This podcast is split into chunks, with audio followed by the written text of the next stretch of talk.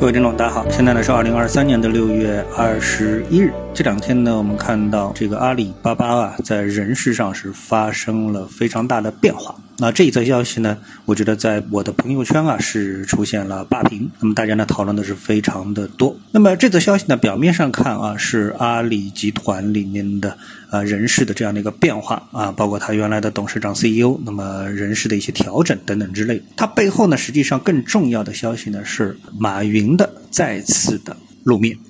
啊，在社交平台上面的露面啊，那么我们记得在比较久之前，当然也不是太久啊，之前那么马云呢已经是从社交媒体上啊，从公众的眼光当中呢是消失了。随着蚂蚁金服上市的一个失败，那那么整个的自媒体圈呢，呃，针对马云呢是口诛笔伐，似乎他是中国经济的呃怎么说呢，就某一个领域的这个罪人。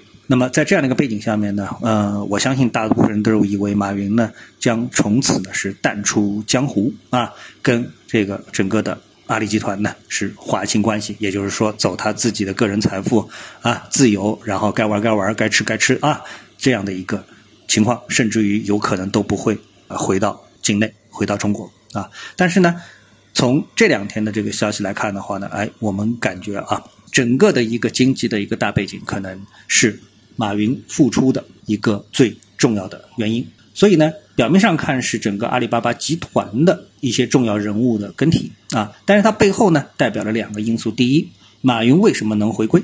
啊？第二，马云所提出的阿里巴巴的淘宝的这个未来的业务的一个定位，可能才是这次人事变动的最主要的一个原因。啊。那么从这两天我们看到的这个自媒体的一个消息来看的话呢，可能大部分人没有注意到啊，那我也没有去求证啊。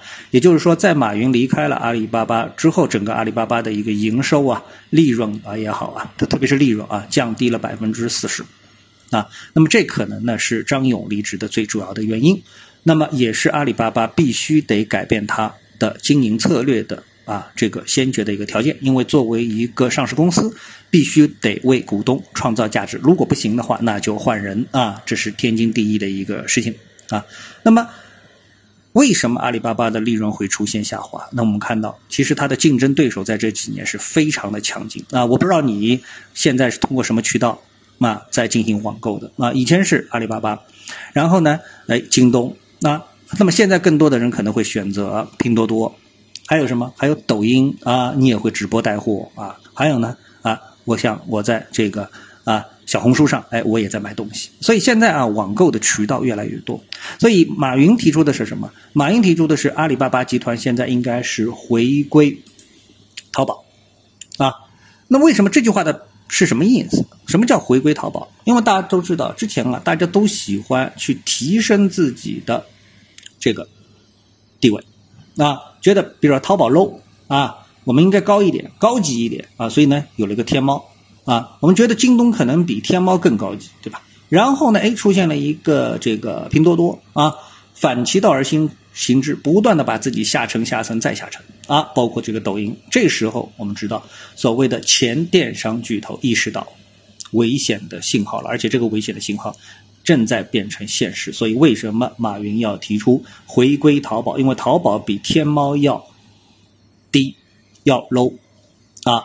那这个呢，就是我们说的电商巨头目前的一个策略。那为什么面上这个为什么会出现这种情况呢？不仅是我们说啊，这个行业内外啊这样的一个啊各种竞争的这个机制，那么更主要的是什么？更主要的是我们整个的一个经济所面临的一个压力。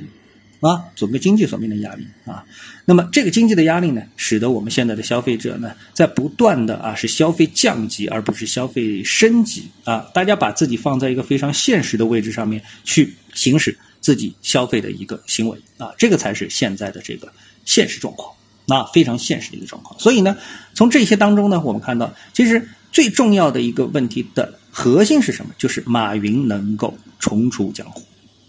啊，虽然他现在没有在担任阿里巴巴的任何的具体的一个职务，但是他只要发音，也就是告诉大家，哎，民营经济有机会重归主流，这个才是透露给整个社会的最重要的一个信号。至于啊，我们的说这个市场企业家们啊，民营企业家们是不是接受这个信号，那我们另论。但是，哎，我们说这个信号已经发出了。所以我们现在是通过一切的办法啊，来提升整个的一个中国经济的活力啊。那么这个呢，已经是现在最现实的一个问题了啊。那我想呢，这个事件实际上是目前最重要的，在中国境内啊，可以说是最重要的一个信息啊。好，谢谢各位收听，我们下次的节目时间再见。